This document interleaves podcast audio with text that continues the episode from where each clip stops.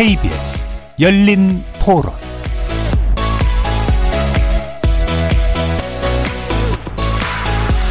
안녕하십니까. KBS 열린 토론 정준희입니다.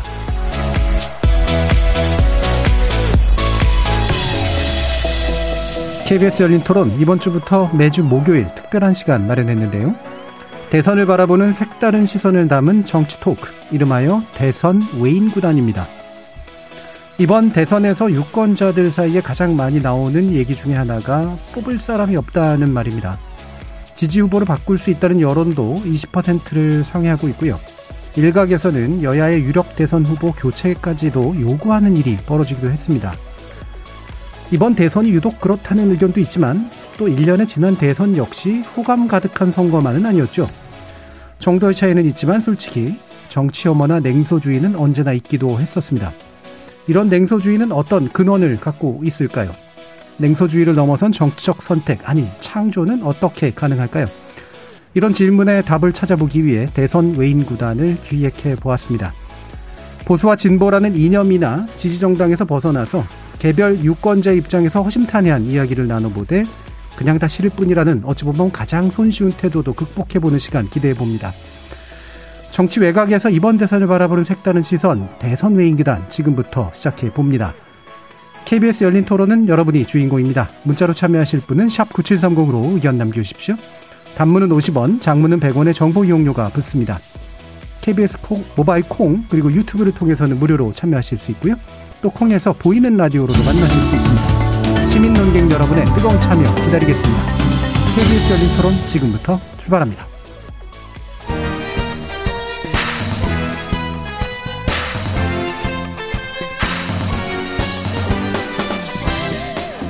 (2022) 대선을 바라보는 색다른 시선이 모였다 대선 외인 구단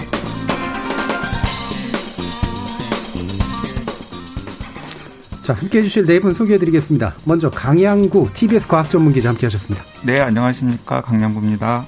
그리고 비혼지향 생활공동체죠. 공덕동 하우스의 홍혜은 대표 함께 하셨습니다. 네, 안녕하세요. 홍혜은입니다. 그리고 한국의 경제, 사회 그리고 계층 구조에 대한 글을 많이 쓰셨죠. 조기동 작가 나와주셨습니다. 예, 안녕하십니까. 조기동입니다. 그리고 다들 아시는 KBS의 신지혜 기자 나와주셨습니다. 네, 안녕하세요. 신지혜입니다. 어, 저희가 이제 대선 외인구단, 정치 외인구단이라는 말을 만들었는데, 저희 작가님 그리고 이제 PD님이 저한테 제안했을 때, 어, 좋습니다라고 했는데, 그러고 나서 후회를 했어요. 제가 세대가 너무 드러나는 명칭이 아닌가. 이 외인구다라는 말, 어, 좋아하시는 세대도 있지만, 잘 낯선 세대도 있고 음. 그럴 텐데, 어떻게 느끼세요? 좀 좋으세요? 홍 대표님? 어, 저도 보자마자, 어, 약간 이 이름은 어, 올드하다. 올드하다. 네. 자, 올드하신 강영욱 기자님은. 네, 저도 올드해서인지 방금 저는 충격을 받았네요. 예. 저 너무 자연스럽게 받아들였었거든요. 그렇죠. 예, 예. 네. 요즘 뭐 외전이라는 말은 이제 요즘 세대들도 좀 외인 구단 또 이런 표현이나 외인 부대 이런 것도 예전에 쓰던 표현이니까 중간쯤에 계시나? 손진재 아, 기자님 어떠세요? 저는 좀, 어, 그냥 무슨 뜻인지 알겠고, 예. 어, 어떤 취지로 만들었는지 알겠다고 생각했는데, 그걸 너무 자연스럽게 받아들인 게 제가 약간 조로했나, 이런 생각이 좀 드네요. 조직에 수능, 수능하신 어, 거 아닐까? 약간 예. 너무 비판의식이 결여된 상태인가? 지금 이런 생각을 잠깐 했습니다. 작가님은 어떠세요? 제가 아마 마지막이 아닐까. 예. 네, 외인보다 자연스럽게 받아들는 네. 네. 음. 그런 생각이 예, 그래도 마지막 쪽에 걸쳐 계셔서 조금 더 얘기를 합니다. 네, 그러니까 이게 다 털어놓고 보니까 예. 예 너무 좀 고루하네요. 전체적으로. 이 외인 구단이라는 취지는 물론 아마 짐작을 하실 테고, 어, 제가 이제 토론을 보통 하다 보면 결국은 이제 매 정당에서 대표하시는 분 모셔야 되고, 대표하시는 분 모시지 않으면 또 공정성 시비에 걸리는 경우도 되게 많고, 이거 벗어난 토론을 한번 좀 해보자라는 얘기지만 토론이라면 토크에 좀 더 가까운 음. 건데 나름대로 이제 나를 왜 불렀을까 이런 생각도 좀 하시지 않을까 싶어요. 어, 어떠세요, 조 작가님은 어떤 얘기를 하고 싶다라는 생각은 나오셨나요? 약간은 당황스러웠던 게 예. 그러니까 제가 직접적으로 정치 관련 글을 직접 썼던 사람도 아니고 음. 관련해 가지고 딱히 커리어가 크게 있는 것도 아닌데 무슨 이야기를 해야 될까 이런 생각을 첫 번째로 했고요. 예. 두 번째로 이제 왜 불러주셨을까 했을 때 결국은 좀 약간 사회 구조나 사회 제도나 이 심층적인 유권자들의 네, 니즈랄까요? 이런 음. 부분에 대해서 좀 이야기를 누군가는 해줘야 되지 않을까. 그리고 다들 그 부분에 대해서 필요하다고 생각하고 있지 않을까. 이렇게, 예. 이런 생각을 좀 했습니다. 예. 홍 대표님은 어떤 기여를 하고 싶으세요? 제가 무슨 기여를 할 수 있을까요? 예. 저도 이제 처음에 이 프로그램에 제안을 주셨을 때 어, 저보다 더 나은 분들이 많지 않나? 네. 정치 얘기나 대선 얘기 하기에는 훨씬 더 이제 전문적인 분들이 많지 않냐라고 말씀을 드렸었고, 근데 그때 주셨던 얘기가 매일 하는 사람들의 정치 평론보다는 조금 더 시민적 교양을 네. 가진 사람들의 눈높이에서 이야기를 해보자라는 취지로 음. 이제 그 컨택을 하셨다고 들었어요. 그래서 생각을 해보면은 일단 저는 어 그 비혼 지향 생활 공동체로 소개를 해주셨는데 저는 개인적으로 기획과 저술 작업도 하고 있고 네네. 이제 저의 그 전화 이제 제 주변 사람들의 그 어떤 특이한 점은 좀 생활적인 자기 일상의 이슈를 음. 정치와 제도 영역에서 함께 고민하는 집단적인 네. 실천을 하는 사람들이라는 점이 특징이라고 생각했고 그런 점에서 이제 많이 대변되지 않는 위치에 있는 저의 이야기, 그 다음에 제 주변의 이야기를 어, 일사 어떻게 느끼는지를 풀어가는 어떤 중심으로 둘 수 있지 않을까 그런 음. 역할을 기대하고 불러주신 게 아닐까 네. 이게 기여가 된다면 네. 어, 충분히 네. 지금 엄지척을 하셨습니다 저희 피디님께서 자이 중에는 제일 관습적인 영역이신 KBS 기자님이세요 근데 정치부 기자도 하셨잖아요 네 근데 그렇죠? 이제 한 1년 전까지는 음. 했었는데 저는 이제 피디님의 문자를 받았을 때 아, 한 자리가 펑크가 났구나. 급하시구나, 지금. 역시 기자의 촉이란. 이라고 생각하셨, 생각했는데, 예. 뭐, 배경은, 사정은 잘 모르겠지만, 저희가 지금 디지털 뉴스부에서 20대, 30대, 만 한정해서 천명을 조사하는 여론조사를 예. 지금 하고 있어요. 거기에서 보이는 게 또 좀 있더라고요. 음. 그렇죠. 네, 오늘도 그 얘기하면 좋을 것 같아요. 어, 관찰한 음. 이야기들, 예. 뭐 아니면 뭐 저희가 목격했던 뭐 정치 국회 안팎에서 음. 목격했던 이런 이야기들이 도움이 된다면 그리고 음. 그게 적절한 기회가 적절한 질문이 있다면 그런 얘기들은 좀 풀을 수 있을 것 같아요. 네. 자, 그래서 TBS의 과학 전문 기자들은 과학 쪽에 일익을 담당하시는 건가 그러면? 아, 네. 그 사실 저도 예. 그 연락을 받고서 신지혜 기자님과 똑같은 생각을 했었거든요. 제가 지난 2년간 열린 토론 애청자를 주로 코로나 상황이 그렇죠. 안 좋을 때만 만났었는데 예. 오죽하면 코로나 전문 기자를 대선 이야기에 부르셨을까. 예. 아, 정말 그 여기저기 그 적임자들을 다 연락을 하셨는데 음. 뭔가 사정이 안 되셨나 보다라고 생각을 해서 일단은 나오기로 했었는데요. 저는 주로 경청을 하다가 그 뭐 과학의 관점이라든지 음, 예. 아니면은 제가 여러 가지 이슈들을 오랫동안 또 취재를 해왔으니까 이제 그런 경험의 바탕을 두고서 할 수 있는 이야기들이 있으면은 양념을 치는 역할을 하도록 하겠습니다. 네, 알겠습니다. 자, 네 분께 큰 기대를 하게 되고요. 네, 이게 그냥 하는 말은 아니라 이게 또 저도 새롭게 한번 해보는 그런 포맷이기 때문에 아마 좀 의미 있고 흥미로운 얘기들이 좀 나오지 않을까라는 생각을 해봅니다. 그래서 이제 시작을 해볼 텐데 웨인 구단이라는 이름을 다룬 만큼 약간 비주류적인 관점에서 좀 삐딱하게 어, 이야기의 시민들의 목소리를 한번 먼저 들어보고 시작하죠. 뽑을 사람이 없긴 한 것 같습니다. 못 정하겠어요. 다들 좀 터무니없는 공약을 내세우시는 것 같기도 하고 이루어질 수 없는 정책들인 것 같아요. 이재명 후보는 뭐 지방 정책이라든지 성남시를 그렇게 오랫동안 했고 경기도 도지사까지 하시고 그래서 행정에는 어느 정도 커다란 강점이라고 봐요. 윤석열 후보가 그래도 획기적이면서 좀 가식 없이 정치에 물들지 않은 상태에서 좀 믹스된 그런 부분을 좀 해주시면 좋을 것 같다는 생각은 해요. 예 아니면 젠데 둘 중 덜 싫은 사람 이렇게 뽑는 거죠. 항상 그랬던 것 같아요 솔직히. 네.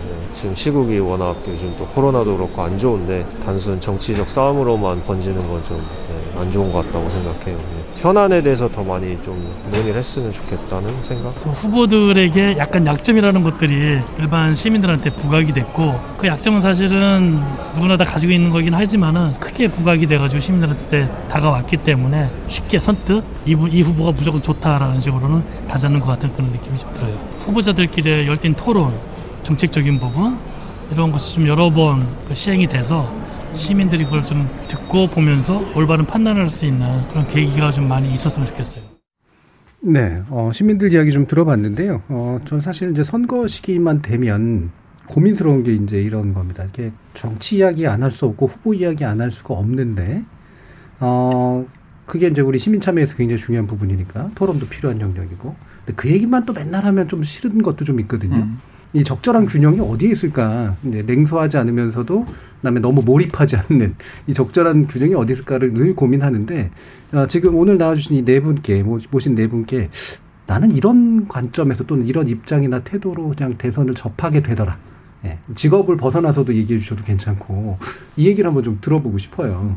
먼저 그래도 가장 옆에서 계속해서 보시니까 신 기자님 얘기부터 좀 들어보는 게 좋을 것 같긴 한데 정말 직업을 내려놓는다면은 예. 제가 20대는 아니고 30대지만 예. 그 흔히 말하는 2030의 입장에서 보게는 돼요. 아, 그러니까 그래요? 앞으로의 네, 5년이 모두에게 앞으로의 5년은 중요하지만 이제 저는 30대의 마지막 5년을 또 책임지게 될 대통령을 음. 뽑는 건데 저 말고 20대들은 더 고민을 많이 하고 있더라고요. 아무래도 네. 집도 못 살 것 같고 취업하기도 너무 어려워지니까 혹시 이런 문제를 누가 진짜 잘 해결할 수 있나를 음. 보는 선거 같기도 하고요. 음. 저도 그런 입장에서 보게 되더라고요. 확실히 저의 생애 주기랑 어, 어떤 합치하는 정책을 잘 내는 사람이 누군지를 예전보다 좀 더 관심 있게 보게 되고 예. 그러면서도 약간의 염증? 5년 그러니까 전보다도 더 약간 혼탁한 느낌이 많이 예. 들어서 어떻게 해야 되냐? 음. 대선이 이제 한 달 반밖에 안 남았다는데 내가 마음을 정하기에는 시간이 너무 적게 남은 것 같다. 음. 이런 생각도 좀 들었습니다. 네. 솔직히. 굉장히 절박한 느낌도 있는데 또 시간 바트게 남아서 네. 어, 정말 이게 어떻게든 억지로라도 결정해야 되나 이런 음. 생각도 들고 네. 네, 그러신가 보네요. 음, 홍 대표님은 아까 생활정치도 얘기를 하셔서 나름대로 입장이 좀 있으세요? 저 같은 경우는 이제 제 위치에서부터 시작해서 얘기를 드려보면은 예. 저가 저는 제 첫 선거가 17대 대선 그 다음이 18대 대선 그러니까 음. 이명박 박근혜 그 다음에 문재인 그 다음에 이번 선거예요. 근데 그때와 지금의 제 자리가 이동해 온 그런 역사를 좀 공유드리면 도움이 될 것 같아요. 네. 왜냐면은 저는 그때 20대였고 20대 때 지역 출신의 아르바이트생. 학교를 다니는 시간 외에는 거의 다 아르바이트에 써야 하고, 그래서 그때 한참 창궐했던 담론이 이제 20대 개 된 건데, 고유명사가 아, 돼가지고. 네, 고유명사. 네네네. 네, 그 여기 아닙니다. 네, 예. 여기. 네, 그래가지고 그런 걸로 이제 등이 많이 떠밀렸던 음. 세대이기도 해요. 그래서 경치에 관심을 가져야 된다, 가져야 된다 하는데, 저는 이제 어느 정도의 모범생 기질 때문에 정책 관심을 갖고 싶은데, 잘 모르겠고 그런 식 그런 식으로 대선들을 거쳐왔던 것 같아요.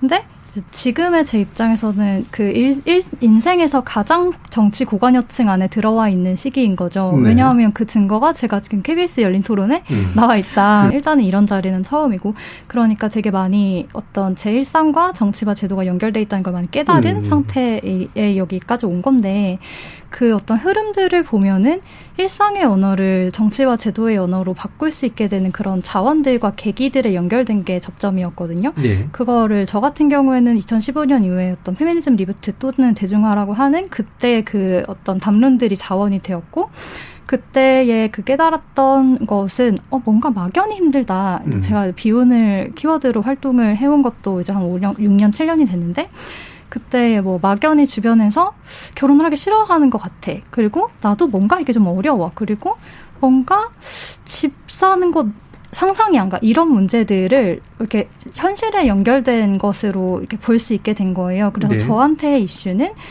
이것들을 어떻게 이제 5년의 행정부에서 다룰 것인지 음. 이런 것이 잘 저 관심사고 그리고 그런 게 가능할 줄 알았거든요. 음. 왜냐하면 어쨌든 간에 가시화되지 않던 정치 세력이었던 20대, 30대 여성들이 가시화가 되고 어떤 나름의 정치적인 의제 이슈를 내고 저 또한 제 친구들과 그런 걸 같이 하고 있으니까 이런 것들이 차차 쌓여서 뭔가 반영이 될 줄 알았는데 갑자기 모든 게 날아가는 느낌이에요. 네. 저한테는. 그래서 음. 모든 게 갑자기 증발이 되고 갑자기 던지는 게 여성가족부 폐지? 이런 말들이 나오니까 이거 뭐지? 나 내가 갑자기 사라진 느낌? 음. 유권자로서 시민으로서 전혀 사라져 있구나.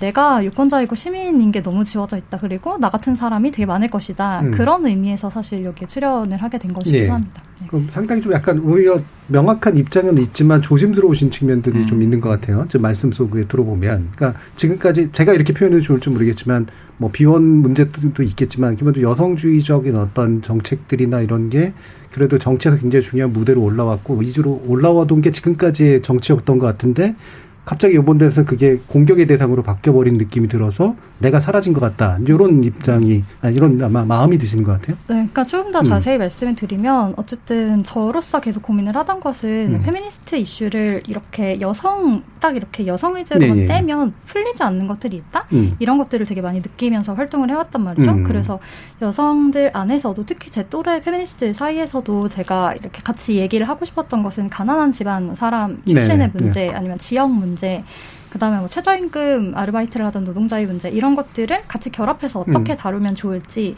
이런 거에 대해서 많이 고, 그 고민을 했었고 그렇게 고민한 결과가 되게 떼어져 있지 않다 이 네. 이슈들이 다 연결돼 있다 그래서 어떤 생애 주기를 재구성하는 문제와 음. 그다음에 기본적인 주거와 생활의 안정을 찾는 문제 그다음에 일과 생활의 균형을 찾는 문제 이런 것들이 연결돼 있다는 그런 이야기를 음. 네, 해야 된다고 음. 생각을 하는데 이제 이쪽으로 나아가는 그 방향을 모색을 하는 사람들이 이미 있음에도 불구하고 네, 네. 되게 이게 갈라치기의 정치 음. 예, 이런 식으로 휘발돼 버렸다는 음. 느낌이 드는 거죠. 그렇죠. 네. 이게 이제 그냥 여성주의로만 이제 소비되는 게 아니라 성평등 문제가 이런 주거 문제라든가 그다음에 세계 주기에 관련된 문제라든가 일에 관련된 문제, 직장에 관련된 문제 이런 것들하고 복합적으로 연결되고 빈곤 문제까지도 연결되는데 그거를 이제 막 나름대로 어, 그 상을 이렇게 쭉 그려놨는데 이제 그게 통하고 뭔가 더 이상 풀 수 없는 상태가 되어버린 듯한 약간 막막함 같은 게 있으신 것 같아요. 음. 조 작가님은 어떠세요? 저 같은 경우는 어떤 정책이나 음. 어떤 이념보다도 제가 가장 지금 대선에서 좀 오리무중인 거는 음. 예, 양강 예, 이재명 후보나 윤석열 후보 예. 다 대통령이 되었을 때 정부를 어떻게 운영할 것인가에 대한 그림이 역대 대선 중에서 가장 그려지지가 않고요. 예. 그러니까 결국은 이제 정부 정책의 정치에 대한 스타일이죠. 또는 어떤 집행 역량 음. 또는 시민으로서 어떤 정치권에 대한 예측 가능성이 굉장히 없는 음. 대선이 아닌가. 음. 그러니까 어차피 양쪽 세력 다 이제 할 수 있는 정책의 범위라는 게 실제로는 꽤 한계가 있는 거잖아요. 그 바운더리가 분명히 경계선이 그어져 있는 게 한국의 정치판인데 그렇다면은 이제 그 정부를 어떻게 꾸려갈 것인가. 또는 입법부와 관계를 어떻게 만들어 나갈 것인가. 궁극적으로는 이재명과 윤석열 두 사람은 한국의 민주주의나 한국의 대중정치를 어떻게 바라보고 있는가. 이 부분에 대해서 굉장히 좀 궁금한데 네. 여기에 대해서는 거의 정보가 제공되지가 않고 음. 그리고 저는 이제 당포성이 꽤 였다고 저는 생각을 음. 하는데 저 같은 유형의 좀 어느 정도 생활 기반이 안정돼 있고 뭐 자산도 좀 있고 뭐 예측 가능성이나 그런 걸 중요하게 생각하는 중도적인 유권자 입장에서 굉장히 불안한 음. 정치 정치 정치권이 굉장히 불안하고 결국 그러다 보니까 좀 찍을 사람이 없어 보이는 예. 그런 게 아닌가 싶습니다. 예.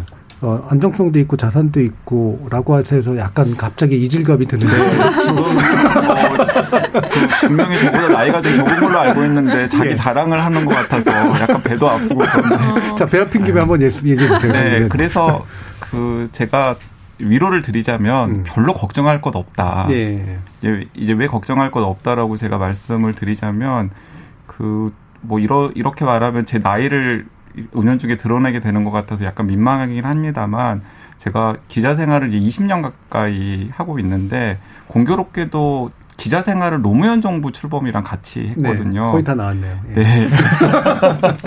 기자 생활을 하면서 이제 네 명의 대통령과 네 예. 번의 정부의 바뀜을 받고 사실은 또 그 사이사이에 굉장히 급격한 변화도 두 번이나 있었잖아요. 그러면서 이제 그때는 제가 20대, 30대 등등을 거치면서 정권이 바뀔 때마다 취재하는 기자 입장에서와 별개로 일반 시민이나 일반 유권자 입장에서 굉장히 큰 변화 혹은 어 굉장히 큰 실망이나 혹은 혼란 같은 것들이 우리나라에 있을 수도 있겠다라는 생각이나 불안감들을 많이 가졌었던 것 같아요. 예. 그런데 뜻밖에도 지금 정말 그 역대 최악의 대선 후보 비호감 대선 후보들이 지금 경쟁하는 상황에서 많은 분들이 걱정을 많이 하지만은 저는 너무 열광하지도 않지만 그렇다고 해서 너무 실망하지도 않는 게 어떤 분들이 대통령이 된다고 하더라도 사실 대한민국의 변화는 굉장히 협소할 것이다라고 하는 생각을 경험적으로 가지고 있습니다. 왜냐하면 방금 조 작가님께서 힌트를 주셨는데 어, 대한민국 정부를 운영하는 데 있어서의 선택지의 폭이 그렇게 넓지가 않거든요. 기본적으로 대통령이 당선이 되면 어, 관료와의 관계를 어떤 식으로 정립해서 정부를 꾸려갈 것인가에 대해서 고민을 하지 않을 수밖에 없고 그러다 보면은 정책의 연속성이라는 걸 생각하지 않을 수밖에 없고 또 우리나라 같은 경우에는 특히 또 국제관계의 연속성이라든가 네. 국제관계 변수 같은 것들을 굉장히 중요하게 생각할 수밖에 없잖아요.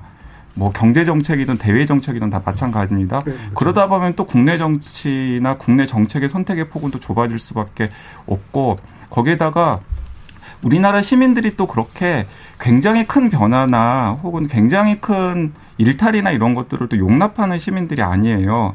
그렇기 때문에 제가 생각하기에는 이 방송을 들으시는 애청자분들도 너무 열광하거나 혹은 너무 냉담하는 것에 대해서 약간의 균형 감각을 좀 가져보시는 게 오히려 더 낫지 않을까. 그리고 그러다 보면은 오히려 더 좋은 선택지를 좀 더 나은 선택지를 선택할 가능성도 생기지 않을까라는 생각을 지금 저는 개인적으로는 하고 있습니다. 예. 한 사람의 유권자 시민으로서. 음.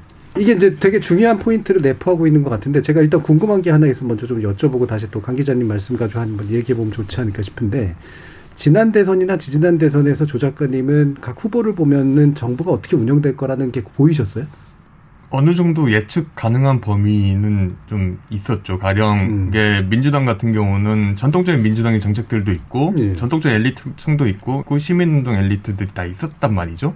보수도 마찬가지인 게 어쨌든가 보수 관료들, 관료 출신들, 그리고 보수적인 경제학자들, 그리고 박근혜 후보와 어떤 당시 어떤 보수 정당에 있던 사람들을 보고 좀 예측 가능성이 꽤 있었거든요. 그리고 두 캠프 다 중도 유권자를 공략하겠다는 분명한 목표점이 있었죠. 그러니까 경제 정책이 결국은 수렴하게 되는 부분들이 있었습니다. 그런데 지금 대선을 보면은 결국 이재명 캠프의 경우는 이제 1년에 기본소득, 기본금융, 기본주택 등등등 하다가 계속 바꾸잖아요. 일단 바꾸고 경제정책을 만드는 사람들도 누군지도 잘 모르겠고 그 다음에 윤석열 캠프 같은 경우는 그냥 사실 정책을 누가 하는지 잘 안 드러나죠. 음. 그리고 보수정당 자체도 그런 집행 능력이나 정책 위반 능력이 굉장히 뒤떨어져 있는 상태고요. 결국은 한국 정치에서 사람들이 불만을 가진 가장 많은 부분이 일종의 정치의 기능 부전이라고 해야 되는 그런 상황들이라고 저는 생각을 하는데 정작 필요한 과정 뭔지도 발굴도 못 발굴하는 것도 잘 안 되고 그 다음에 국회와 같이 협업해서 무언가를 바꿔나가는 것도 잘 안 되는 부분이 굉장히 큰데 그 부분이 점점 극대화되는 게 아닌가. 음, 그러니까 적어도 사람과 네. 내세운 정책을 보면 대충 예상은 같다. 네. 네. 지금은 확실히 이제 그 국민의힘 쪽은 정당 자체가 약간 좀 잘 안 돌아가는 것 같고 네. 민주당은 정당은 굉장히 큰데 아마 그 이 후보의 스타일 자체가 음. 좀 이렇게 좋게 말하면 유연한 거고 이제 나쁘게 말하면은 약간은 왔다 갔다 하는 듯한 그런 모습이 좀 보이기 때문에 과연 누구를 세워서 어떤 정책을 하겠는지는 음. 잘 모르겠는 예, 이런 상태다. 예. 음. 네, 이제 그러다 보면은 어떤 결과가 초래가 되냐면 이것도 아까 제가 말씀드린 것과 같은 맥락이 닿는 이야기인데 결국에는 관료들이 하게 돼요.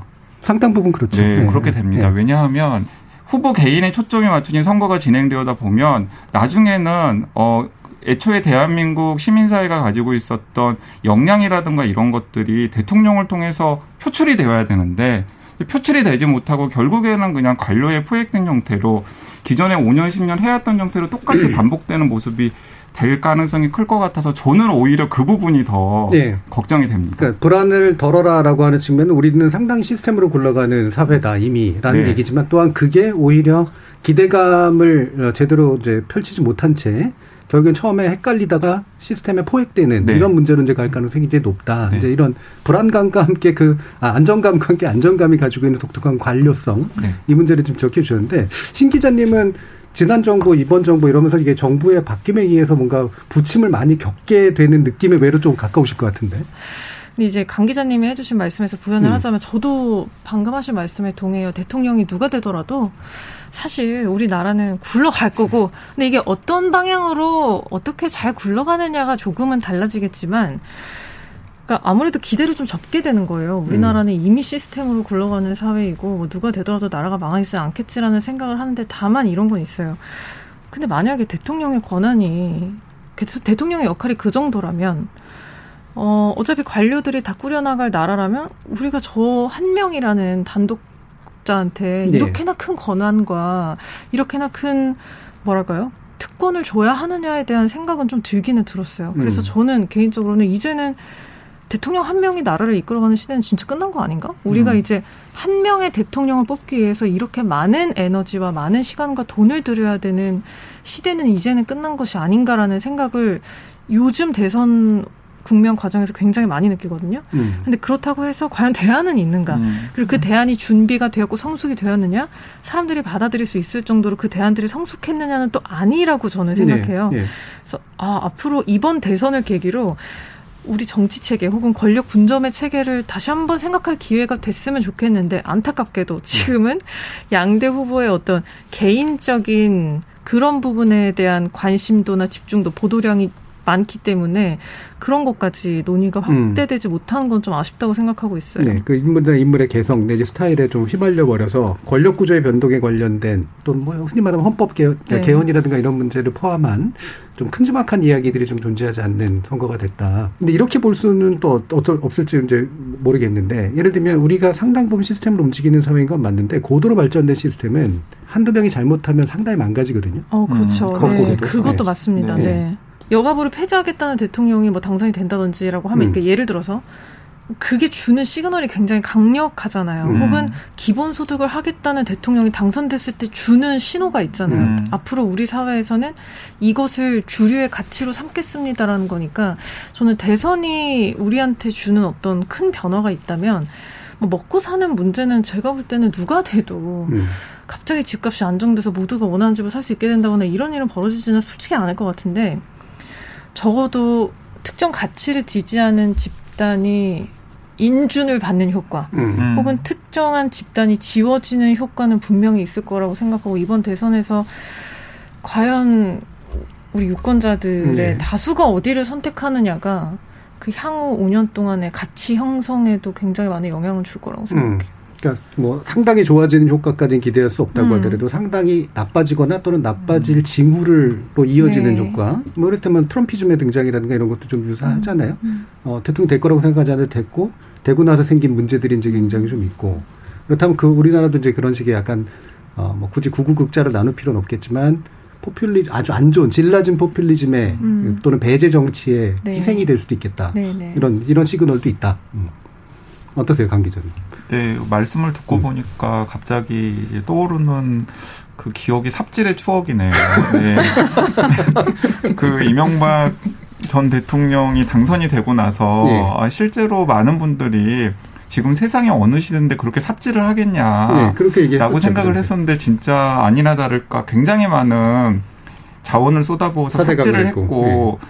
지금도 이제 두고두고 그게 골칫거리가 그렇죠. 되고 네, 있잖아요. 굉장히 큰 짐이 되고 있죠. 네, 그래서 이제 그런 부분들의 뭔가 사회나 우리 공동체에 미치는 안 좋은 영향이라는 것이 대통령을 잘못 뽑음으로써 분명히 있을 음. 거라는 생각이 들고요.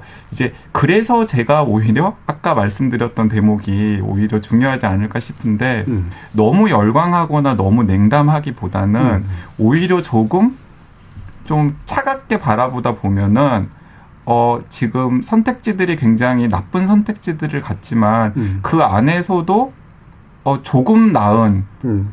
혹은 조금 조금 더 위험하거나 아니면은 조금 더 나쁜 선택지들을 우리가 분별할 수 있는 힘이 생길 수 있을 것 같은데 음. 지금처럼 모두 다 싫어.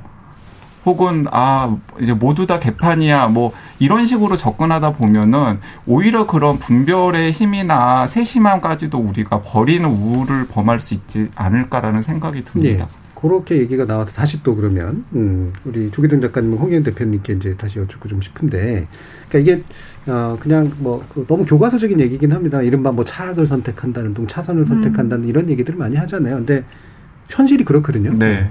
그러니까 최선을 선택하는 정치라고 하는 건 대부분 있을 수가 없는 거기 때문에 현실의 정치라는 건 그러면 둘 중에 하나잖아요. 그래도 덜 나쁜 느낌, 가장 나쁜 것들을 골라내는 그런 게 한쪽에 있고 그나마 제일 나은 약간 희망이라도 발견해낼 수 있는 뭐 제3지대가 됐건 제4지가 됐건 간에 어, 이두 둘에 선택하는 걸 싫다면 이런 식의 뭔가 이렇게 양쪽의 흐름이라도 좀 있어야 될 것 같아요. 이번 대선 또 그 흐름도 별로 좀 네. 없는 편이긴 한 것 같거든요. 어떠세요, 홍 대표님? 그렇죠. 스스로도 그, 그러세요? 음, 네, 네. 음. 사실은 그 부분에서 비호감 대선이라든가 이런 얘기가 사실은 비호감 정치가 비호감이라는 얘기가 나오지 않은 적이 있나요? 그렇죠. 사실은 네. 그런 적은 없고 음. 모든 선거에서 뭐 통용되는 말이죠. 뽑을 사람이 없고 그놈이 그놈이라는 말이. 근데 이번 선거에서 그 좀 암담한 지점은 제3지대 논의 같은 게 물거품이 음. 되는 그리고 이제 제 입장에서 보면 또 이런 것도 있어요. 어, 이건 제 친구가 한 얘기인데 밥상에 먹을 것과 먹을 수 없는 것이 올라오면 그래도 먹을 것을 선택해야 되지 않냐? 근데 음. 이제 이 먹을 것이라는 것은 예를 들면 저희 입장에서는 이제 저와 같은 유권자의 입장에서는 네. 이런 거예요.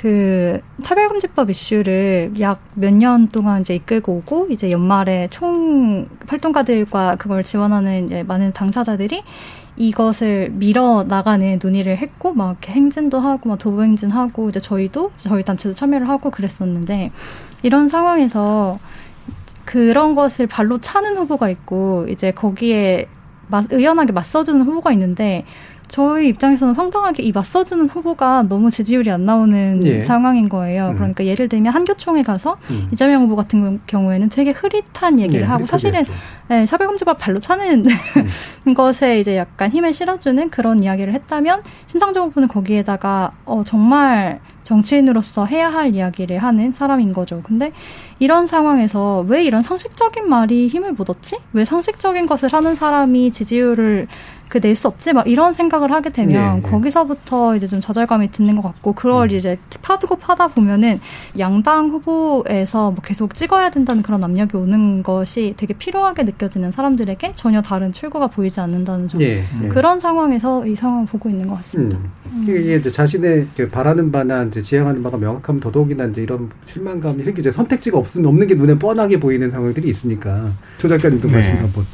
저는 후보 이번 대선에 찍을 사람이 없다는 이야기가 나온 게 사실 중도치 입장에서 예. 찍을 사람이 없는 건데 그만큼 양쪽 진영의 양극화는 굉장히 심해져 음. 있다고 생각을 하고 양쪽 진 그러니까 거의 모든 후보들이 그냥 자기 진영에서의 어떤 그 득표율 자기 진영 지키기에 나서고 있고 거기서 음. 훨씬 더 많은 사람을 동원하는 선거 중도층을 공략하기 때문에 예. 그런 선거 전략을 좀 그냥 의도적으로 펴고 있다고 생각을 하고요. 그리고 두 번째로는 이게 단순히 대선 후보의 스타일이 아니라 한국의 정치 구도 자체가 굉장히 양극화되지 않았나. 음, 예. 그러니까 중도층을 허용하지 않고 양극화된 상황에서 서로 이제 팬덤을 동원하는 형태로 정치 구조가 형성된 그 귀결이 이번 대선 아닌가 이런 생각을 음. 하고 있으면 결국 좀 찍을 사람이 없어지는 거는 이게 당연히 충성도가 높은 사람들은 찍겠죠. 당연히 이런 이야기를 안 하겠죠, 음. 오히려. 음. 예. 네, 강 기자님. 그 제가 한 가지 제 개인적인 경험을 이야기를 하자면은 그 연말마다 제가 한 해 우리 사회에서 꼭 논의되어야 될 내용들을 정리하는 책을 매년 편집을 해가지고 여러분들 좋은 글을 받아서 책으로 펴내고 있었는데요. 네. 이게 이제 뭐 한국의 논점 2022 뭐 이런 식의 책의 제목으로 계속해서 펴내고 있는데 어, 매년 이제 조금 조금씩 그런 경향이 있긴 했습니다만은 이번에는 필자들을 섭외하는 과정부터 너무나 어려운 거예요. 음. 어, 예를 들어서 어, 이 책에 실려 있는 다른 필자들의 면면을 살펴본 다음에 어, 이 필자는 아무개를 지지하거나 혹은 어떤 당을 지지하는 필자이기 때문에 같이 이름을 올릴 수가 없어. 아, 라고 거, 부해서 서로 네, 네, 서로 거부하는 거예요. 서로 음. 거부하는 겁니다. 그러니까 A라는 필자에 대해서 B라는 필자가 거부하고 음. B라는 필자에 대해서 A라는 필자가 거부를 하다 보면은 결국에는 A라는 필자나 B라는 필자가 그 주제에 대해서 상당히 좋은 필자임에도 네, 예. 불구하고 예. 결국에는 배제될 수밖에 없는 음. 거예요. 그런 과정들을 거치면서 뭐 주제가 누락되기도 하고 심지어는 어 필자 선정에 굉장히 어려움을 겪기도 하는 일을 겪었는데 이게 지금 몇 년째 계속해서 해온 작업이다 보니까 작년, 재작년 혹은 2년, 3년 전과 비교를 할 수 있게 되잖아요. 근데 그런 정도가 갈수록 심해지는 음. 거예요.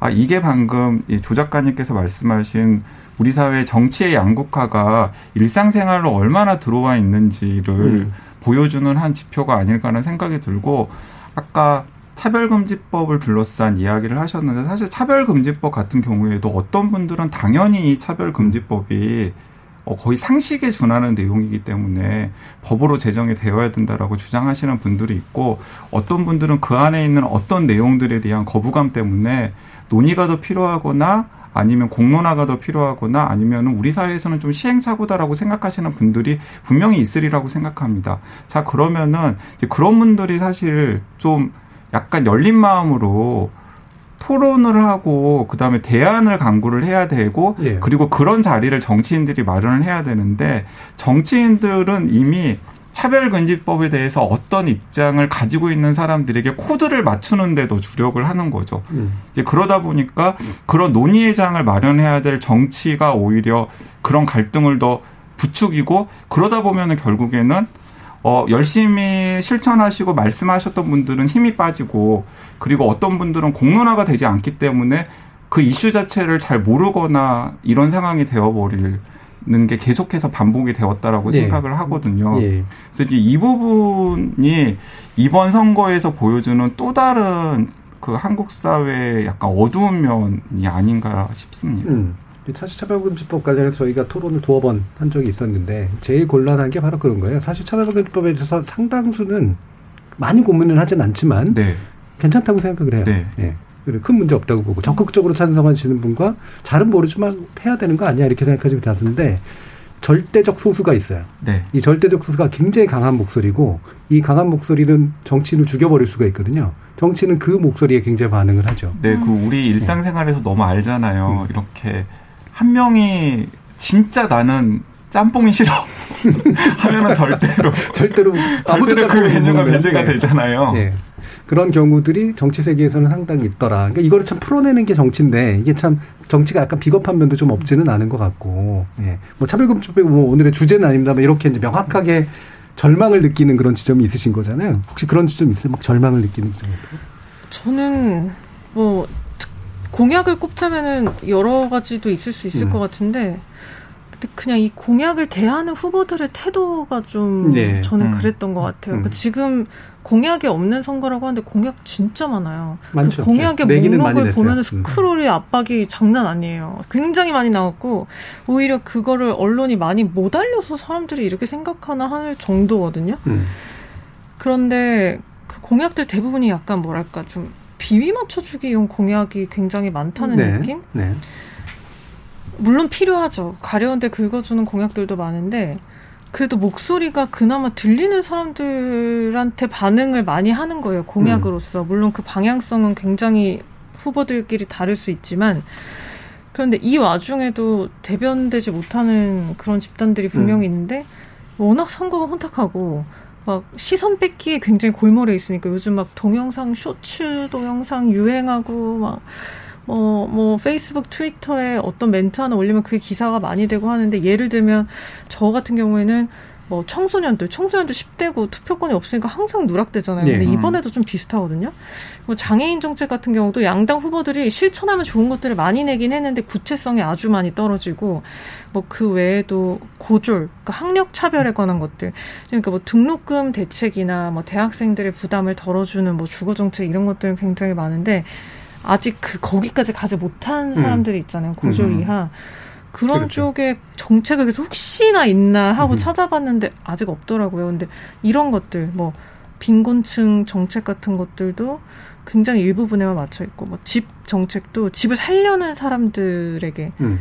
맞춰져 있는 그러니까 진짜로 집을 살 생각이 없는데 주거의 빈곤만 해결됐으면 좋겠는 사람들은 내, 내 어려움을 해결해줄 정책은 아직은 많이 없는 거예요. 음. 근데 이런 곳에서 디테일이 너무 떨어지는데 이 디테일을 채울 생각이 과연 후보들이 있는가에 음. 대해서는 좋은 점수를 지금은 못 주겠어요. 그냥 예. 너무 모든 게 현란하고 음. 말의 성찬이고 혹은 그 공약 얘기를 안 한다면 완전히 뭐 후보 개인의 예. 의혹과 뭐 이런 것들만 너무 과잉인 상태라서 저는 오히려 그런 전반적인 것들이 저를 되게 음. 절망스럽게 하는 느낌입니다. 네. 이 부분이 아마 어, 좀 이따 다시 한번 또 얘기를 해보면 좋을 것 같은데요. 네. 이게 이제 공약이 없는 게 아니라 공약이 남발돼서 문제다라고 이제 만약에 본다면 그게 문제는 체계가 없어서 생기는 문제도 있고, 그러니까 이른바 패러다임이 없어서 생기는 문제도 있고, 그것도 있고요. 또 말씀하신 것처럼 많이 대표된 말 거에는 쫙 반응을 해주는데 음. 대표되지 않은 거에는 반응을 안 하면서 음. 예, 되게 불균질해 보이는 그런 요소들도 좀 있어서 거기에 대한 이야기를 우리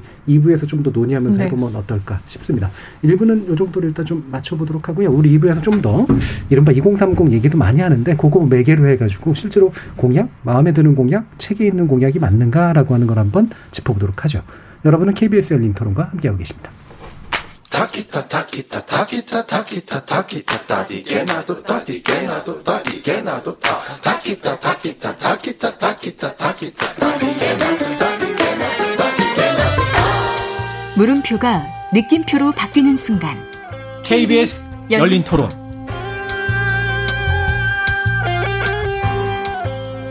KBS 열린 토론 정치 외곽에서 바라본 이번 대선에 대한 색다른 시선 대선 외인 구단에서 다뤄보고 있는데요. 어, 홍혜은 비혼생활 공동체 공덕동 하우스 대표, 조기동 작가, KBS 신재 기자, 그리고 TBS 강양구 과학 전문 기자 이렇게 네 분과 함께하고 있습니다. 자, 좀 전에 얘기했던 부분 크게 한 두 가지인데 하나는 이른바 이제 공약과 정치에 관련된 것 그리고 그 배경에 흐르는 정치 양극화된 구조에 관련된 부분인데 양극화 문제 좀 이따 다시 한번 좀 얘기를 해보도록 하고요. 요즘에 이제 소확행 공약 그래가지고 이재명 후보가 벌써 한 거의 한 50개쯤 내고 있고 이거 가지고 꽤 히트친 것도 있어요. 예, 네. 히트친 것도 있고 반응이 좋은 것도 있고 되게 긍정적인 평가를 받는 분위기도 좀 있고요. 또 일각에서는 반대쪽에서는 포퓰리즘이라고 욕하는데 그리고 나서 5일 뒤에 예, 또 거의 비슷한 종류의 음. 공약을 내세우고 있는 이런 상태잖아요. 일단 이런 것들 가운데 귀에 걸리는 거나 내 삶하고 연관되는 게 좀 있다라고 좀 느끼시는지부터 한번 좀 보도록 하죠. 어떠세요? 네, 그러니까 저 같은 경우는 그 모퓰리즘이라고 욕을 욕을 먹기도 하고 한쪽에서는 네. 환호하기도 하는 이 탈모와 네. 관련된 여러 가지 내용들을 건강보험에 적용 대상으로 하겠다라는 건 어, 저 개인의 이해만 따지면 쌍수를 들고 환영해야 되는 그렇군요. 네, 네 상황인데 네. 어쨌든 저는 의료 쪽을 취재하는 기자이다 보니까 예. 어, 저런 식의 접근이 얼마나 위험하고 그리고 사실은 될, 되지도 않을 공약이라는 것들이 좀 많이 보이잖아요. 음. 그러면서 그 이재명 후보나 윤석열 후보나 약간 공약을 그냥 이런 식으로 생각하는 게 아닐까 싶어요. 그 이명박 전 대통령 제가 요즘 오늘 계속 호출하는데 그분이 또 주옥 같은 명언을 남기신 게 있는데 선거 때 무슨 말을 못하냐라는 예, 예. 이야기를 한 적이 있거든요. 근데 지금 이재명 후보나 윤석열 후보가 딱 약간 그런 식으로 접근을 하고 있는 게 아닐까. 그러니까 선거 캠페인을 위해서 어 잠깐 주목을 받고 그리고 또 어, 주목을 심하게 받아서 이해관계를 가지고 있는 어떤 분들의 열광이라던가 혹은 관심을 끌 수 있다면 어, 공약의 정합성이라던가 실현 가능성이라던가 아니면은 자신의 정책이라던가 패러다임과의 일관성이나 이런 것들과는 전혀 상관없이 그냥 던져놓고 보자라는 식으로 접근을 음. 하고 있는 게 아닌가라는 생각이 들고 사실 이건 제가 보기에는 이번 선거가 최악인 것 같긴 해요. 음. 그러니까 아무래도 이제 체계나 패러다임에 관련된 문제 전체를 엮어주는 틀이 잘 안 보이더라라는 측면을 얘기하시는 것 같아요. 네, 그렇습니다. 네. 저도 많이 이제 강 기자님 말씀에 동의하는 게, 음. 그러니까 약간 그 전통적인 선거 전략으로 보면은 이 small deal이라고나 할까 생활의 네. 아젠다를 많이 내세워서 그 큰 이야기를 못 하니까 조그만 유권자 집단을 상대하는 거죠. 그런데 실제로 그게 나오는 맥락들을 보면은 그것도 아닌 게 대부분의 그 선거 캠프가 인터넷 밈을 만들려고 그러잖아요. 네. 예, 사실 저도 탈모 공약에 굉장히 마음이 설레는 사람이긴 한데 그걸 따져 보면은 좀 말이 안 되는 게 약에 대한 처방만 어떻게 하겠다는 거지. 저 같은 사람이 관심 있는 모발 이식 이런 건 안 해주거든요. 네. 그러니까 내용이 사실 없고 인터넷 밈으로 가는 거죠. 그리고 뭐 저쪽 윤석열 캠프 같은 경우는 이제 여성가족부 폐지 딱 일곱 글자 하나로 이제 엄청난 밈을 만들지 않았습니까? 그러니까 그런 인터넷 밈을 만들기 위해서는 자극적이고 단편적이고 사람들을 훅칭할 수 있는. 네. 그러니까 정작 우리 삶에 필요한 문제가 무엇인지 저는 공약이 단순하게 어떤 약속을 한다는 문제가 아니라 우리 사회의 어떤 갈등이 무엇이고 해결해야 될 과제가 무엇인지 아젠다를 던지고 화두를 던지는 게 공약의 중요한 기능이라고 생각을 하는데 인터넷 밈을 만들기만 열중하면은 정작 그 부분은 실종이 되는 거고 결국 공론장에서 어떤 사회 문제를 어떻게 해결할 것이냐 이런 문제에 대한 논의, 음. 탈모를 어떻게 사회가 보존해 줘야 될 것이냐 네. 가령 뭐 약간 코믹하게 이야기하면 네. 이런 논의는 좀 상, 실종될 수밖에 없지 않나. 음. 그러면 이게 어떤 면에서 보면 지금 아까 밈 자꾸 만든다 그러셨는데 지금 정치권이 뭔가를 오해하고 있다는 얘기거든요. 어, 왜냐하면 요, 요 공약들이 나왔을 때 어떤 평가들을 했냐면 확실히 정치 패러다임이 바뀌고 있다. 유권자들은 더 이상 이제 큰 담론은 싫어하고 자기의 생활에 맞는 소소한 어떤 담론들을 좋아한다. 그래서 이것들 위주로 지금 정치가 굴러갈 수밖에 없는 상황으로 와 있다. 라고 이제 해석을 하시는 분들이 상당수였단 말이에요. 그리고 실제로 그렇게 믿으니까 이런 식의 공약 시리즈를 내고 있는 건데 두 분들이 특이한 건가요? 아니면 실제로 그렇게 안 바뀌었는데 이분들이 이렇게 행동하고 있는 그러니까 건가요? 저는 그러니까 참으로 답답한 접근이라고 음. 생각을 합니다. 그러니까 우리 사회의 많은 시민들이 저는 적어도 그 지금 어쨌든 지난 정부 그리고 지지난 정부 때 뭐 여러 가지 멋진 모습들을 우리 한국 사회 시민들이 많이 보여줬잖아요. 저는 한국 사회 시민들이 오히려 지금 어, 리더들에게 필, 그 요구하는 것은 무엇이냐면 어, 한국 사회를 어떤 방향으로 경영할지에 대한 비전을 보여주고 그 비전에 맞춤한 구체적인 정책이라던가 내용들을 보여주기를 원하는 것 같아요. 음. 그래서 셀럽들이 생, 셀럽들이 생산하는 자극적인 동영상이라던가 자극적인 사건의 소재들의 주인공이 정치인들이 되면 어, 시민들이 그 정치인에 대해서 뭔가 믿음을 보내고 신뢰를 보내고 지지를 보낼 거라고 착각하고 있는 것 같고요. 그러니까 그런 식으로 착각을 하기 시작하면 저는 정치도 망가지고 결과적으로 시민의 삶도 망가진다고 음. 생각합니다. 그러니까 시민을 낮춰보고 있다는 네. 그런 이제 말씀이신데 어, 이큰 담 담론과 작은 담론, 뭐 이것도 그냥 사실 좋게 포장한 말일 수도 있긴 있습니다. 작은 담론도 사실 이게 뭐 무체계적인 담론을 작은 담론이라고 얘기하는 건 아니기 때문에 예를 들면 아까 이제 홍 대표님이 관심을 가지고 있는 분야는 상대적으로 전통적 계급 정치나 이런 부분에서 보면은 큰 담론은 아니에요. 예, 근데 그 작은 담론들끼리 연결하는 것들을 나름대로 해나가고 있다라고 이제 얘기를 하셨는데, 그 얘기는 그 작은 담론이 가지는 나름의 체계성에 대해서 고민을 하고 계시는 것 같거든요. 그런 면에서 볼 때 이제 최근 나오는 이야기들은 확실히 그것하고도 거리가 멀다 이렇게 보시는 거일 것 같아요. 어떠세요? 그렇죠. 그러니까 음. 그런 큰 담론과 작은 담론을 나누는 것 자체가 뭐 음. 예를 들면 뭐 대북 정책과 국제 정세는 크고 뭐 때 어떤 가족이나 뭐 일상과 노동 노동의 영역은 작고 이렇게 보는 것 자체가 사실은 일종의 선긋기? 왜냐하면 그 모든 건 사실 연결되어 있기 때문에 음. 아까 전에 강영 기자 말씀하신 것처럼 어떤 대외적인 흐름에 따라서 그 밑에 있는 것을 어쩔 수 없게 묶어버리는 그런 영향들이 있는 거고 사실 그 연결성을 깨달을 수 있도록 사실 그걸 어떤 체계화하고 예. 그걸 보여주는 것도 저는 어떤 대성은 후보들의 공약의 역할이어야 한다고 생각해요. 음, 뭐랑 뭐가 연결돼 있는지. 뭐 예를 들면 당신의 성평등에 관련된 문제가 네. 어떻게 연결되어 있는지 네. 연결될 수 있거든요. 예. 연결이 되어 있고 사실은.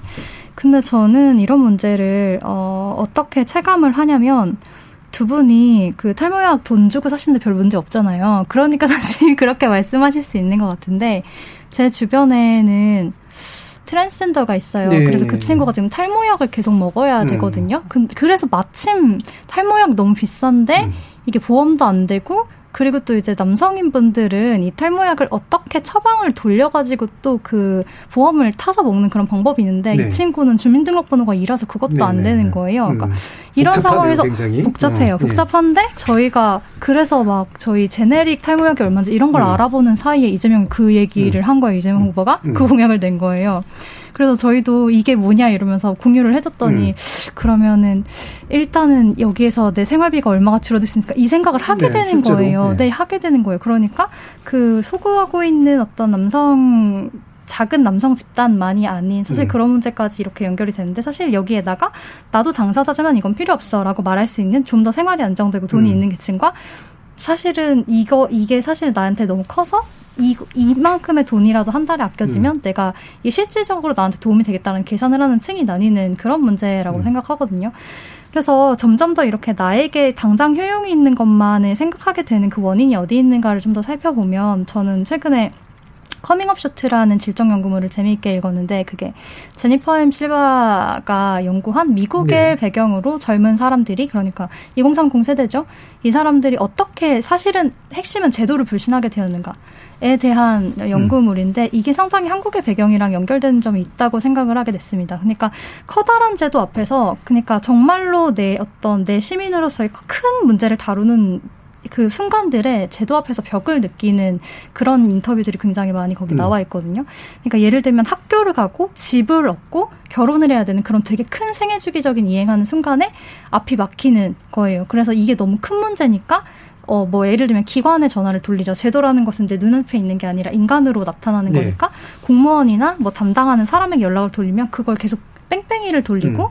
이런 정보에 잘 닿을 수 있는 어떤 사실 문화 자본을 가진 계층이 아니면 거기에서 계속 탈락하면서 제도를 불신하게 되는 그래서 나에게 정말 당장 앞에 있는 효용이 있는 제도가 그런 공약이 아니면 되게 멀게 느껴지는 음. 이게 제도에 대한 불신과 연결되어서 이런 현상들이 나타난다고 생각을 네, 하거든요. 네, 네. 그래서 저는 오히려 이럴 때일수록 가장 생활에 밀착한 이것이 위로 위로 어떻게 연결이 되어서 네. 이게 어떻게 효용을 가지게 될 것인지에 대한 체계를 세우는 게 지금 가장 필요한 일이 아닌가 생각을 하는데 그 부분을 모두 방기하고 있다는 생각. 네. 음. 되게 중요한 지적하신 것 같아요. 이게 음. 소확행 얘기를 많이 하시는 분들이 결국 그거를 제도는 불신하는 거거든요. 제도한테 맡기면 제도가 상당 부분 필요에 따라서 내가 필요한 것들을 줄 텐데 그게 아니라 이 제도가 어떻게 해주는지도 모르겠고 제도로 들어가기도 굉장히 어려우니까 당장 뭐 하나 뚝 떼어가지고 네 앞에 던져주면 그게 가장 확실한 행복이니까 그거로부터 더 많은 효능감을 느끼는 측면들이 분명히 있는 거죠. 저는 정말 한국 음. 사회가 음. 아는 사람 없이 아무것도 되지 않는 사회라는 생각이 네. 많이 들어요. 그러니까 아는 사람을 통해서 뭘 하는 게 가장 빠르고 안전하고 믿을 수 있는 거예요. 그러니까 네. 이 사람은 전문성을 가지고 있고 어떤 영역을 하는 직업인이고 그래서 이, 것에 대해서 잘 알고 있어서 나를 여기 잘 연결해 줄 네. 거다라는 그런 신뢰가 완전히 깨져버린 사회라는 음. 생각이 들고 그래서 그 부분도 사실은 큰 문제가 아닐까. 네. 이게 물론 평가는 좀 다를 수 있어요. 그러니까 제가 경험했던 예전에 비해서는 공적 제도가 훨씬 합리적이 됐고 인적 요소가 훨씬 줄어들었거든요. 네. 네, 그런데 이제 우리가 좀 더 나은 사회하고 좀 비교해 보면 여전히 아직도 인적 요소가 많이 작동하는 사회라서 제도를 믿기보다는 인적인 네트워크로 타고 들어가는 게 훨씬 아직도 이득인 사회인 건 또 맞기도 네, 하고. 네, 코로나 시, 코로나 전국의 이런 이런저런 통계를 보면 여론조사에서도 음. 내가 당장 뭐 당장 집안일이 안 되고 당장 경제적인 어려움을 겪었을 때 공적인 인프라에 연결될 수 있냐? 연결될 수 없다. 음. 아는 사람을 통해서 해결한다. 이런 응답 비율이 되게 높게 나오고 이게 뭐 한국의 신뢰도를 보여주는 것이다. 이런 네. 이야기가 나오는데 그렇죠. 좋은 사회 를 사실 놓고 비교를 해야지 네. 되는 거겠죠. 네, 예. 신 기자님 아까 2030으로서 세대성을 느낀다 그랬는데 그런 걸 전튼 던져주는 공약은 없는 것 같아요. 아니 2030도 하나로 묶을 수가 없죠. 없는 네. 집단이고 없죠. 20대 다르고 30대 너무 다른데 그 음. 안에서도 남녀로 너무 다르고 20대 초반 진짜 사회 갓 진입한 성인과 20대 후반 이제 그 중에서도 제도권에 취업한 사람과 그렇지 않은 사람 또 30대 초중반 후반이 다 너무 음. 다르더라고요. 근데 뭐 여러 가지 공약들을 보면 뭐 어떤 세대를 딱 특정해서 한 공약들을 봤을 때 저는 좀 가볍다라는 생각이 일단 먼저 들었고 네. 그게 정말로 그들의 삶의 질을 높여줄 수 있는 공약이냐 하면은 저는 여전히 인기 영합적인 공약들이 음. 굉장히 많다고 생각을 했고요. 일단 정치권이 세대와 그런 열 세대와 성별 그리고 그 세대 안에서도 어떤 그들이 겪고 있는 어려움을 잘 파악을 하고 있는 건가? 네. 모를 것 같은데 지금 잘 모르고 그냥 뭐 인터넷 여론이라든지 주위의 청년 정치인들이 전해주는 단편적인 지식들만 가지고 공약을 음. 되게 얕게 얕게 내고 있는 게 아닌가 하는 생각은 전 좀 들었어요. 음. 근데 그거랑 별개로 뭐 그 소확행 공약들 목록을 보면 오, 되면 괜찮을 것 같은데? 음. 근데 이 공약을 이름을 지우고 보면 누구 공약인지도 사실 몰라요. 네. 너무 소소하고 진짜 생활 밀착형이라서 아 누가 돼도 상대 당 공약 목록 가져와서 하면 참 좋은 사람들한테 실질적으로 조금이나마 변화를 줄 수 있겠다라는 생각은 드는데 그게 일단 약간 정당 정치에서 바람직한 건지는 잘 모르겠고요. 음. 소확행 공약 다 좋은데 저는 음. 이게 대통령 후보가 할 공약들인가? 아니 대통령 선거니까 정말 많은 전문가들이 투입 되면 정말로 우리가 시간과 공을 들여서 고민해야 되는 어려운 문제들에 대한 답을 좀 줬으면 좋겠는데 이것은 지방 정부나 혹은 음. 구청이나 혹은 국회 단위에서 바로 할 수 있는 일도 많거든요. 음. 근데 그동안 하지 않았던 일을 미뤄뒀다가 대선 때 보따리처럼 다 꺼내놓는 것이 역할 분담이 좀 제대로 안 되고 있는 거 아닌가, 우리 정치 음. 시스템이. 이런 생각도 좀 들긴 음. 했습니다. 음. 저는 수학행 공약이라는 것에 굳이 의미를 찾자면 어, 내가 이렇게 센스 있는 사람이야를 보여주는 데는 쓸모가 있는 것 같거든요. 맞아요. 네. 그러니까 내가 이렇게 사, 세상의 변화 이렇게 금방 알고 있고 이런 필요들이 있다는 걸 난 알아. 그러니까 이런 자질을 가지고 있는 나를 뽑아줘라고 하는 증거를 보여주는 음. 한두 개는 음. 쓸모가 있는데 그 묶음은 별로 쓸모는 별로 없을 것 같다. 음. 이런 생각 같은 게 있어요. 전 이렇게까지 디테일할 네. 수 있어요. 근데 네. 주변에서 보면은 근데 그런 공약을 공유를 하는 뭐 이런 주변 사람들도 있거든요. 또래들도. 네. 그런 거 보면 확실히 큰 공약보다는 소구는 하는 것 같은데 그렇죠. 그게 이제 그게 정치 저간여층을 끌어들이는 효과는 네. 분명히 네. 있는 거죠. 쇼츠 네. 영상들도 이렇게 양당 후보들이 그러니까 양대 정당 후보들이 낸 걸 보면 일단 보게 돼요. 네. 짧고 잘 만들었고 정말 눈길이 가게 만들었는데 그러나 과연 그 공약을 공유하는 사람들이 많다고 해서 그게 투표로까지 이어질 것이냐? 그 음. 후보에 대한 확신으로까지 이어질 것이냐는 잘 모르겠어요. 음. 음. 예, 조 작가님. 어디서 이야기를 해야 될지 좀 약간 좀 생각, 음. 고민을 하게 되는데, 저는 일단은 그 소확행 공약의 경우는 이게 대표적인 소확행 성공 사례가 96년도에 빌 클린턴 재선 캠페인인데, 당시 캠페인 그 소확행이 성공했던 거는 결국은 정부가 이런 걸 해준다는 효능감을 줄수 그렇죠. 있었기 때문에 해주는 건데 지금의 후보들은 그거를 해줄 수 있는가?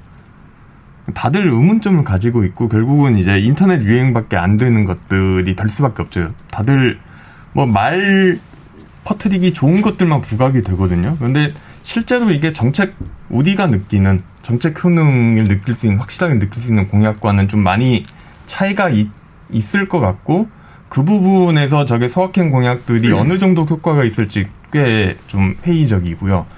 그 다음에 두 번째는 이제 강 기장님께서 이야기하시는 어떤 그 셀렙이 되고 싶은 정치인들.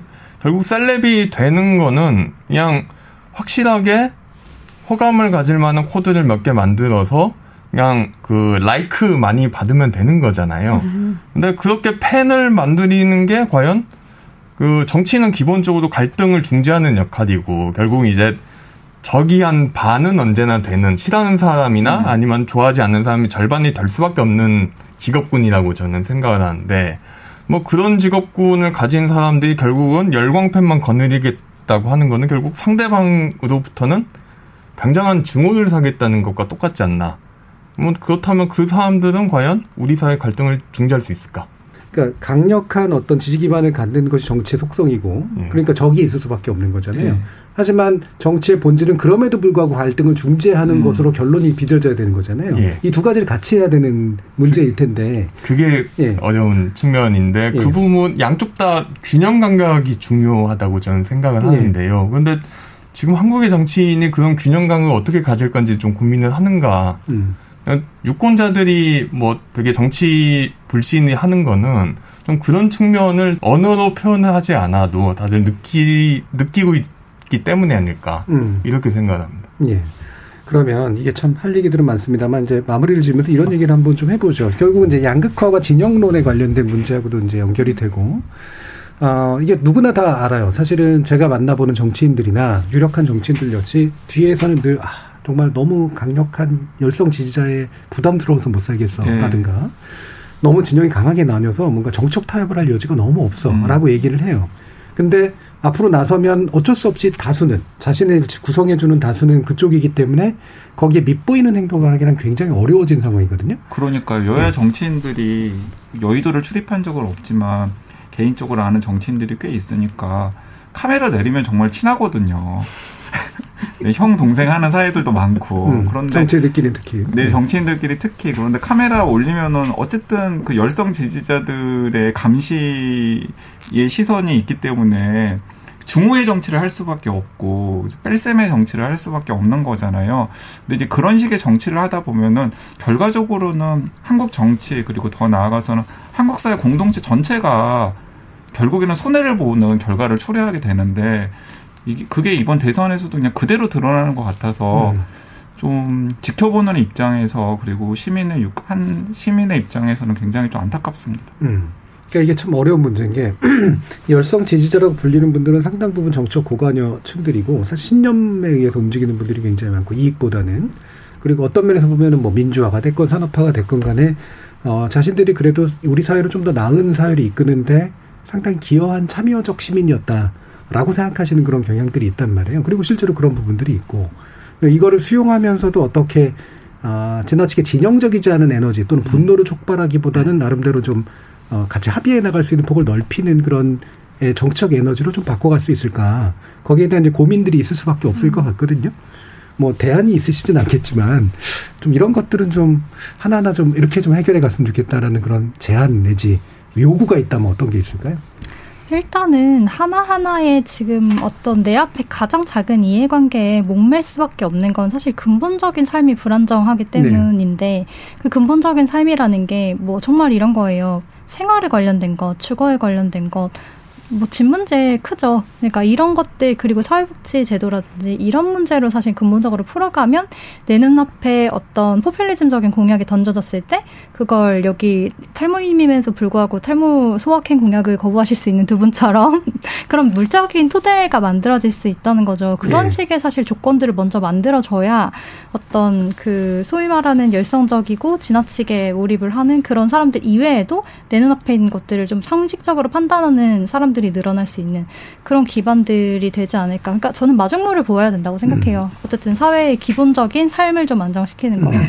이런 것들도 정부도 지금은 얘기는 하지만 너무나 그게 뜬구름 잡는 슬로건으로만 떠돌아다니고 있죠. 삶의 질을 높인다 이런 것들. 일단은 불안을 좀 죽일 수 있는, 줄일 네. 수 있는. 네, 음. 그러니까 그 부분이 가장 시급하다고 생각을 하고 두 번째로는 음, 뭐 자꾸 물 건너가고 있지만 이런 지지자들을 이미 손에 가지고 있고 너무 눈치를 봐야 되는 사람들이 아닌 사람들을 국회에 더 많이 넣어야 되고 음. 사실은 그런 식으로 정치적인 큰 진영을 바꿔가는 것이 본인들에게도 사실 이게 장기적으로 지속 가능한 정치가 될 거라는 생각이 드는데 이 부분을 풀지 못하는 게 사실 한국의 제일 큰 음. 문제라고 음. 할수 있겠죠. 네, 최 작가님.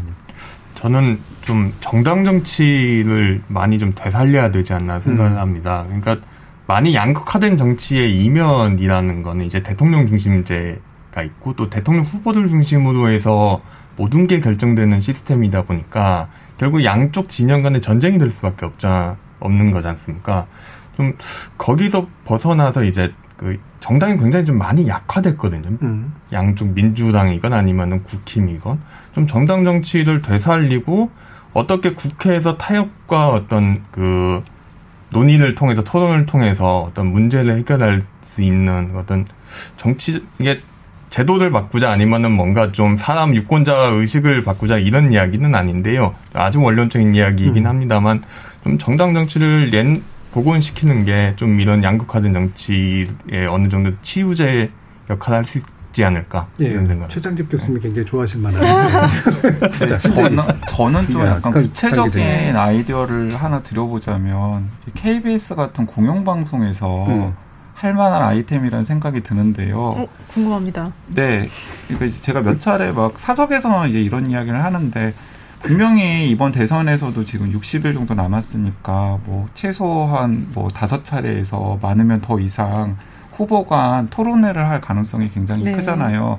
그러면 그 토론회를 하다 보면 지금과 같은 방식으로 토론을 하다 보면은 분명히 아마 정치 고관여층만 관심을 가지고 있고 그 토론회를 지켜보면은 원래 좋아했던 사람은 더 좋아하고 원래 싫어했던 사람은 더 싫어하는 식으로 결론이 날 네. 가능성이 클 것 같습니다. 그래서 저는 오히려 뭐 이런 거죠. 그러니까 이제 토론회 어떤 토론회를 한다 그러면 토론회 테마를 하나 잡는 거예요. 그래서 뭐 산업재해라고 하면은 그 산업재해 때문에 희생당한 청년의 부모님이나 동료들이 나와서 어떤 상황이었는지를 두 후보에게 증언을 하고 음. 그리고 우리나라 산업재해가 구조적으로 어떤 문제가 있고 그다음에 지금 법으로 어떤 식으로 해결을 해야 되는데 그런 것들이 해결이 되지 않았는지에 대한 전문가들의 음. 짧은 뭐 테드 강연 같은 식의 강연을 두 후보가 동시에 듣게 한 다음에 두 후보가 궁금한 것들을 물어도 보고 아 그 다음에 아 내가 대통령이 되면 이 문제만큼은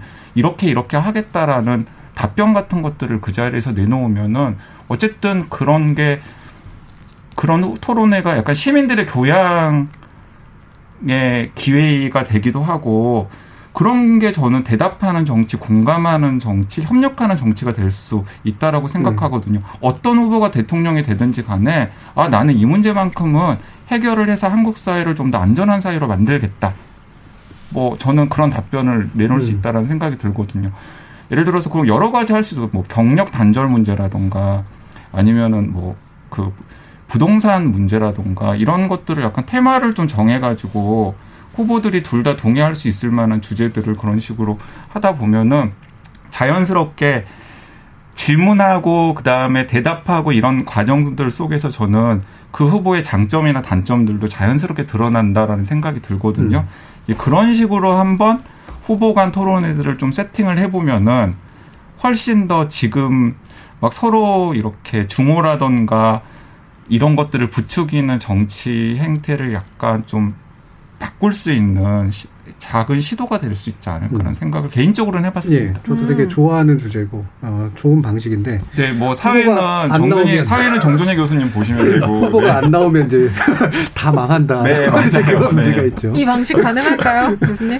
어, 이거를 받을 상당수의 후보들은 받을 거예요. 네, 저는 받을 거라고 예, 생각합니다. 근데 안 받는 후보가 꼭 있을 거라는 아, 생각이 네, 그러니까 들어요. 예를 들어서 뭐 너무 막 서로 간에 그 열성 지지층이라든가 고관여층들이 질색하는 안을 가지고 하다 보면 뻔하잖아요. 음. 근데 이제 그런 게 아니라 뭔가 한국 사회를 바꾸는데 분명히 진전이 있을 법하고 많은 분들이 관심이 있는 주제들. 그런 주제들을 저는 왜 그 작가들이나 지식인들 나오는 예능 프로그램에서만 하는지 모르겠어요. 대통령 둘이 데려다 놓고 충분히 할 수 있잖아요. 네. 예능 프로그램은 이제 시청률이 나오니까. 자, 신재 기자님. 어, 뭐, 여러 가지 얘기가 오가는데, 네. 저는 그냥 요즘에는 뭘, 뭘 지금부터라도 할 수 있을까라는 생각을 좀 네. 하게 되는 것 같아요. 그래서 지금 할 수 있는 것은 그래도 정책 이야기다, 역시. 음. 근데 이제 정책을 그냥 전달만 하는 게 아니라 그 정책에 빠져 있는 게 무엇인지도 지적을 할 수 있을 것 같고, 지금 아직 마련되지 않은 공약은 무엇인지 음. 혹은 저희 부서 같은 경우는 이제 청년층 조사를 하니까 그러면 이른바 청년이라고 불리는 2030이 구체적으로 어떤 변화를 원하고 어떤 음. 공약을 필요로 하는지를 대선 전까지라도 많이 좀 세상에 알리고 싶다 이런 생각은 개인적으로 네, 예, 들고요. 네. 근데 이제 한 사람의 유권자로서는 정말 각 후보들이 모두 선의를 갖고 있다고 믿으면서 누가 되든지 간에 훌륭한 그런 국정 운영 능력을 보여줬으면 좋겠다고 정말 이렇게 막 비는 마음으로 믿고 싶은데 아, 그, 걱정되는 마음. 음, 음. 그리고 뭔가 절박한데 누굴 뽑아야 될지 너무 고민되는 마음. 이게 계속 될 것 같아서 좀 네. 고민이긴 합니다. 네. 그 고민스러움을 밝혀주셨는데 오늘 사실, 어, 지금까지 막 조사된 내용도 더 많이 듣고 그랬으면 좋겠을 텐데 이게 계속 누적되는 내용이죠. 네. 네 아마도 음. 격주로 확인은 할것 같아요. 음. 음. 그래서 그게 이제 실제로 제대로 좀 심층 조사를 해보면 우리가 그냥 짐작했거나 여론조사 되게 그냥 어설프게 했던 것으로 안 보이는 것들이 분명히 좀 있는 것 같아서 네. 그 얘기를 앞으로도 다음 주날쯤 해가지고 또 한번 재미있게 나누면 좋지 않을까 이런 생각이 좀 드네요. 자, KBS 열린 토론 이번 주 목요일부터 대선을 바라보는 색다른 시선을 담은 전직 토크 대선 외인 구단으로 청취자 여러분을 만나기 시작했는데요. KBS 신지혜 기자, 조기동 작가, 홍예인 공덕동 하우스 대표 그리고 강양구 TBS 과학 전문 기자 네 분과 함께했습니다. 오늘 수고 많으셨습니다. 감사합니다. 네, 감사합니다. 감사합니다.